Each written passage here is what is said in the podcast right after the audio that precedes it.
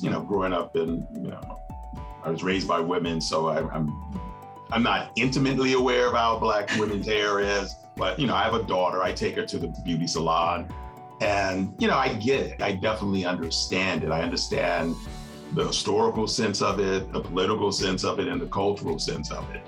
And I found that to be a very clever way explaining why diversity can be sort of hijacked and or hacked, if you will, and manipulated in such a way that we can see it coming, but those outside of that space will never know because we're feeding because the Hazel character or the, the women like Hazel, the OBGs, play to certain ideals of, of performative blackness. Mm. And I think that that's the, that was, and that in hair plays a part of that performative nature.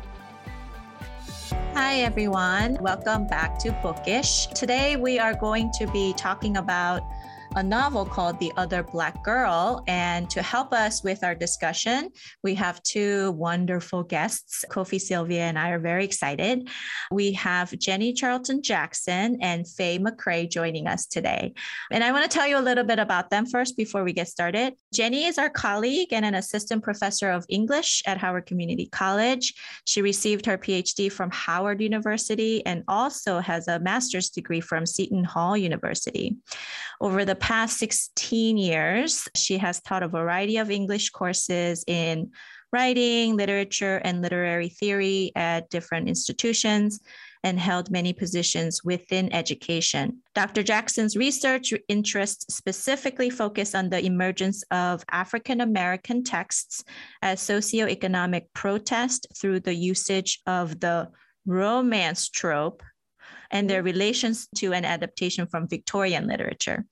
She is also a wife and mother of three children and all around badass. Welcome, Jennie. and Faye McCray is an author, playwright, poet, and essayist whose work has been featured in the HuffPost, Parade Magazine, Little Patuxent Review, ARP Magazine, Black Girl Nerds, and other popular publications. Faye is also the editor in chief of a popular mental health website and a board member of the Howard County Poetry and Literature Society. Faye is a former attorney and proud graduate of Binghamton University, Howard University School of Law, and the Johns Hopkins University Graduate Writing Program. Faye is also a married mother of three beautiful boys.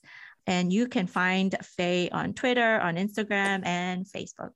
Welcome. Hmm. Welcome. Um, yes. So I'm just going to go in and tell our audience a little bit about our author that we're reading and discussing today and a little bit about the book. So, as Laura mentioned, we're talking about The Other Black Girl by Zakiya Dalila Harris. Harris received her MFA from the New School and worked herself as an editorial assistant at Knopf Doubleday for three years before quitting her job and leaving to write The Other Black Girl, which is her debut novel.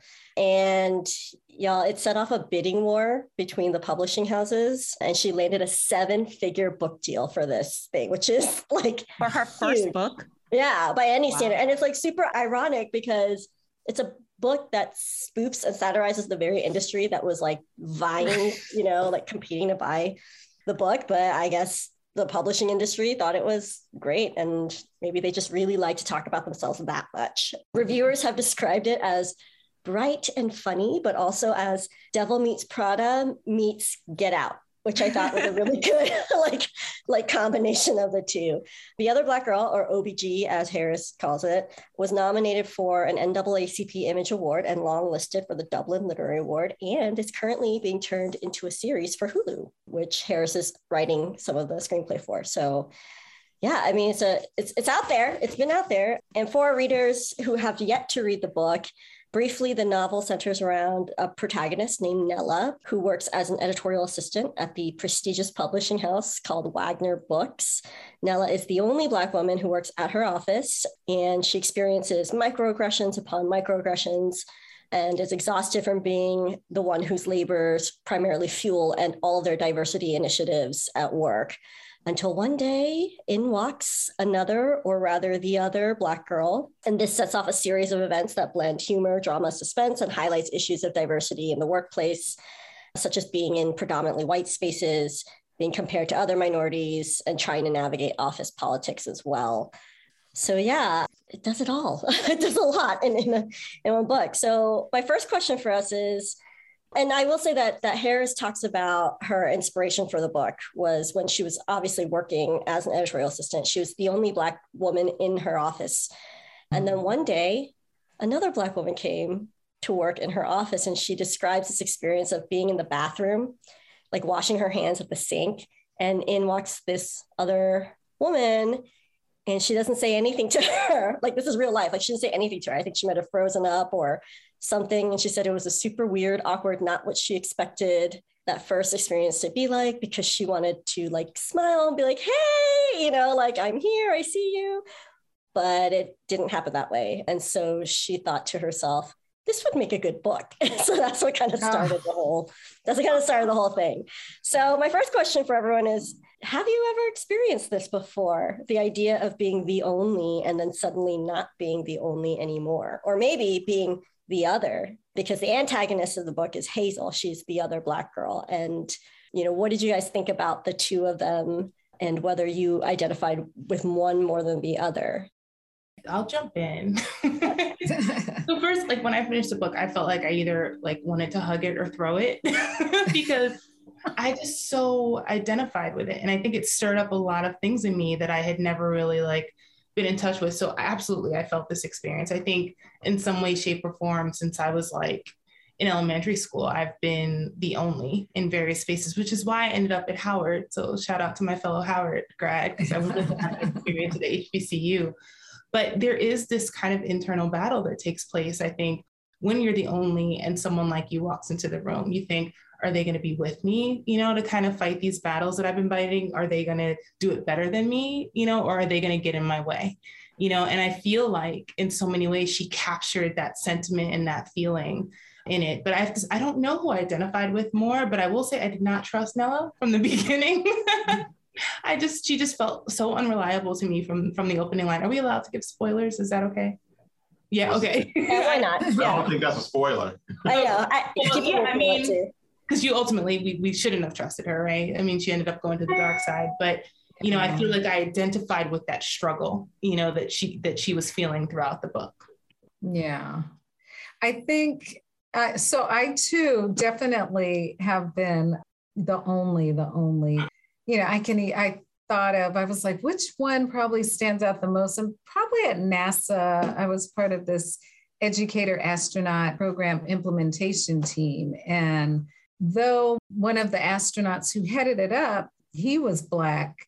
Other than that, you know, he was at the top and didn't, you know, really, you know, not necessarily had a lot of interactional personally with us. So, you know, and I just remember that feeling, lots of feelings. So you feel like you are, you know, there to represent in many ways because I just always felt like I was being watched. And, you know, in a meeting, if you speak up, I felt like more than anybody else, all heads would swivel to me. And she speaketh, oh, Oh, you know, and so that's at least, you know, the feeling that would arise. And, you know, just on so many levels too.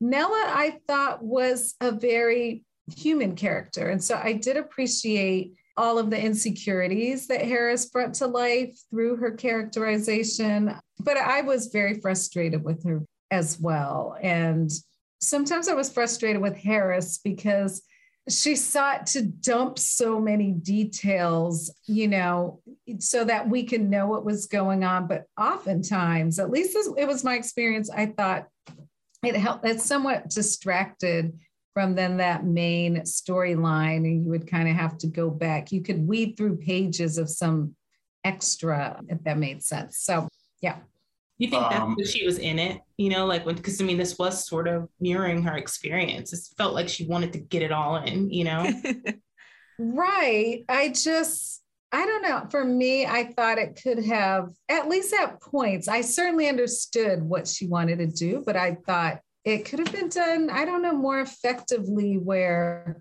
it wasn't just, you know, every once in a while, these sort of tangential, you know, ways out. I don't know. I don't know if that could have been done possibly in just other chapters, but it was pretty constant, I felt through the book. And so I was always kind of going to this new place and then being dragged back, you know, to where she wanted us to be. So that was problematic for me, you know, but yeah, I, I am, yeah.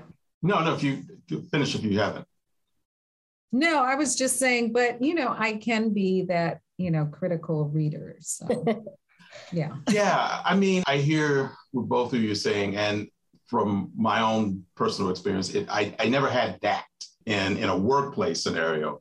But when I went to University of Connecticut and I was in the English department, I was the other black guy.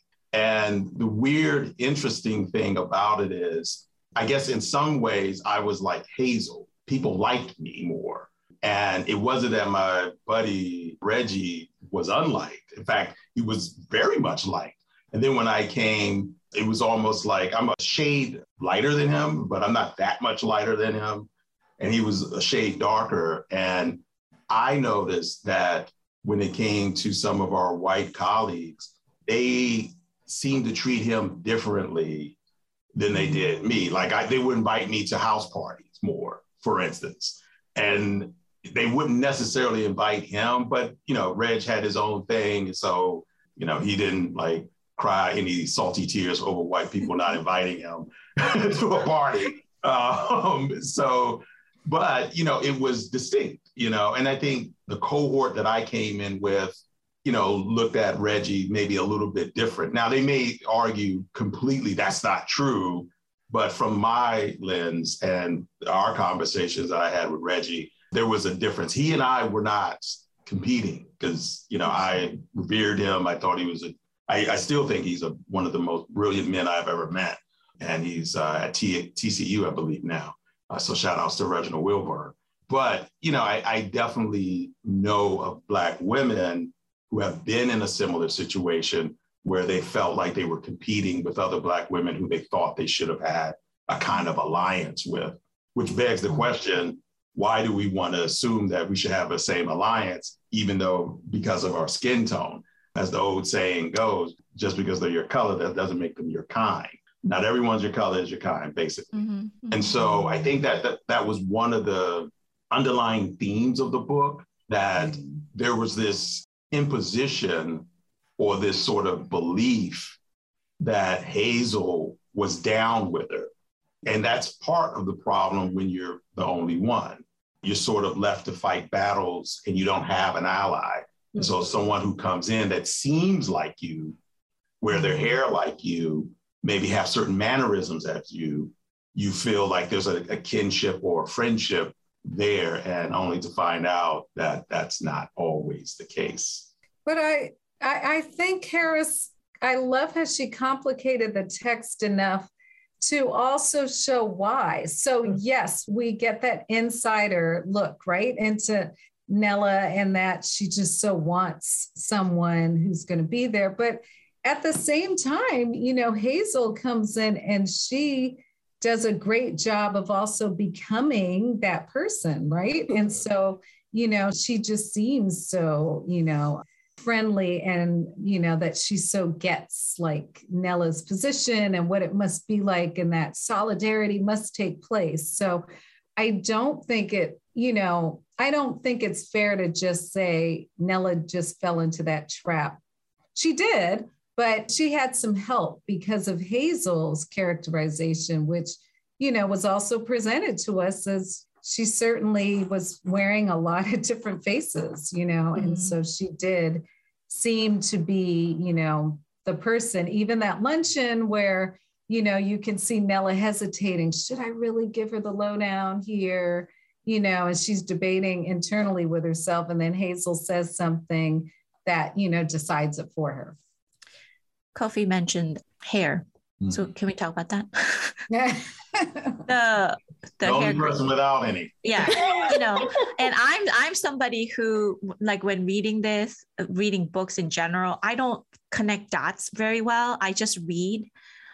so the hair grease thing, you know, I know some people are reading it and going like, I knew it. It was going to be something with the hair grease or a hair product, but I didn't. I mean, because I wasn't trying to put any dots together. so what did you think about the basically the the hair product being the vehicle for mm. this manipulation that's happening and that also of course allowed harris to talk more about hair being yes. an important part of the these black women's experience in professional, you know, settings. I thought it was brilliant. And I, I have to say, I, I, I saw it coming. I was like, girl, do not use that in your hair when her hair got dry. I was like, right, right. but I, I, saw it coming. But I mean, you know, Black women's hair is political. You know, it's always, mm-hmm. it's always been politicized. And, you know, straightening it, how you wear it really impacts how you assimilate into certain environments and into certain cultures. So I thought to use that as a vehicle was pretty brilliant. Mm. Yeah, I, I kind of saw a little bit of it coming too. I mean, because you know, growing up in you know, I was raised by women, so I, I'm I'm not intimately aware of how Black women's hair is, but you know, I have a daughter. I take her to the beauty salon, and you know, I get it. I definitely understand it. I understand the historical sense of it, the political sense of it, and the cultural sense of it. And I found that to be a very clever way explaining why diversity can be sort of hijacked and or hacked, if you will, and manipulated in such a way that we can see it coming, but those outside of that space will never know because we're feeding because the Hazel character or the, the women like Hazel, the OBGs, play to certain ideals of, of performative blackness. Mm. And I think that that's the, that was, and that, and hair plays a part of that performative nature. So it was clever. And I, and I take your point, Jennie, and I wonder if, and I can, if I can ask this, I wonder if the expectation for someone having had that background and to produce the kind of writing was there an expectation that it should have been a bit higher in in terms of nuance in terms of metaphor because I did find that, you know, like, oh, okay, I think I see what she's doing. And then I saw exactly what she was doing, like, oh, you mean like it was pre- you mean like it's predictable? Is is that what you mean? Well, I don't want to say, well, it, it wasn't predictable, but it wasn't as surprising. Okay. If that makes sense. I, like I understand. When you get to the point where you go, oh well, of course. I mean, it mm-hmm. seemed like, yeah. You know, it was kind of the opposite of what happened to the protagonist in Invisible Man. Instead of going underground, she stayed above ground, you know? and so that seemed to be, I, I still felt the book is, was clever. Uh, you know, I think it, yeah. I think one of the book review, book jacket reviewers said something about it being clever. And I think it is a clever book. I can see why they want to make things series.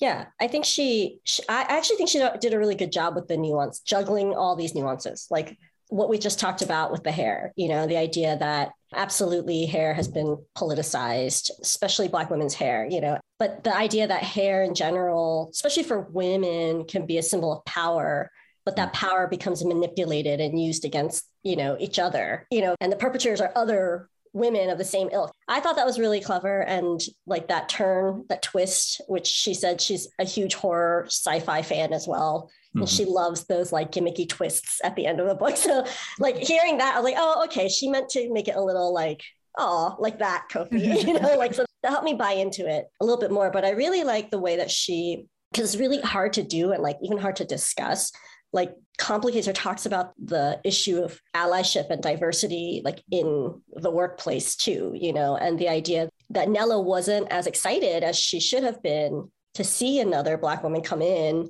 to her fold because immediately she doesn't know like that luncheon scene is a great example do i trust her but she because she also sees her as competition because mm-hmm. there can only be one you know and where does that mentality come from you know and actually, I think again in an interview, Harris talks about how that was the idea that that's not a new idea. Like, you know, Black communities and other, she says, other minorities, like they've been talking about forever, this idea of like essentialism or, you know, your, I think she, in the book, she mentions it as like crabs in a barrel, you know, mm-hmm. scrambling over each other to be the one and where that comes from, like the commodification of our labor, of, you know, white supremacy, you know, all of that kind of builds into like making sure you don't trust each other, you know, and mm-hmm. we turn against each other. And I thought that was so well done. Like, how do you write a book about that? I wouldn't even know where to mm-hmm. start to write a book about that, you know.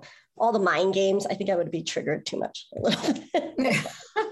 I think especially like coming from the world of like the legal practice, like, you know, particularly in private industry, there was always this idea that every partner at a law firm had their mini, right? They had their mini person that grew up in Connecticut or wherever they grew up mm. and like was mm. just like them. And very often, you know, as a Black person in those environments, you don't have someone kind of to look up to in that environment.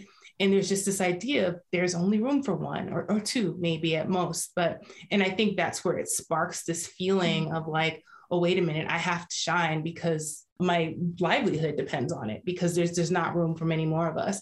And you know just i guess to your point kofi about this idea that just being in these environments do we have this obligation to relate to one another? I think for that reason yes you know mm-hmm. in some mm-hmm. ways. I mean I, I think it's okay to have that expectation. I know i'm the i was the first black senior executive at my job. And privately i met with so many people so many young black women at, at various points. It's a very big company. I'm so happy you're here. You know like tell me about your mm-hmm. experience. You don't know how much it means to me. And i could have taken that and just been like eh, you know i'm here whatever right. you know but in some ways like we haven't historically had those relationships with one another particularly in these sort of businesses so you know i mean it's absolutely i think a structure of the the privileged supremacist system that we feel this tension i don't think we can own it completely mm-hmm. you know but i mean i think ultimately what what nella did was her decision right you know yeah i think the idea of choosing and making a conscious choice or in some cases being coerced to make a conscious choice i think we find ourselves whether you're the only woman in an industry or an only person of color in an industry, you're navigating your worth, your, your worth under the gaze of a dominant presence. And, and it happens to be a white male in the book that is the one that is going, is promising, hey, this might happen if we get this other guy, this sort of controversial person to come in, and maybe you can be the editor for that. It's like mm. dangling carrot in the stick. And I think that in many ways, when you are one of two, those forces end up doing that. And I don't know if it's always intentional. Sometimes it feels that way, especially if you are on the other end of that. If you're not getting the opportunity and you're seeing other people get the opportunity, there's a natural curiosity of well, why that person versus me. This person just got here. And so, slight aside, I should say that Reggie and I were in undergrad together, so I knew him coming in, but still, he he was still the only mm-hmm. until I got there mm-hmm. black male teacher at University of Connecticut in the English department as a grad student. Now that says a lot about Connecticut, um, but it also says a lot about how whiteness becomes a preoccupation of ours when we're when we're forced to be the pepper in among, amongst all salt you know, we stand out whether we want to or not. And so I think that one of the genius parts of the book is that Harris is trying to show that there's it's not as binary as you think.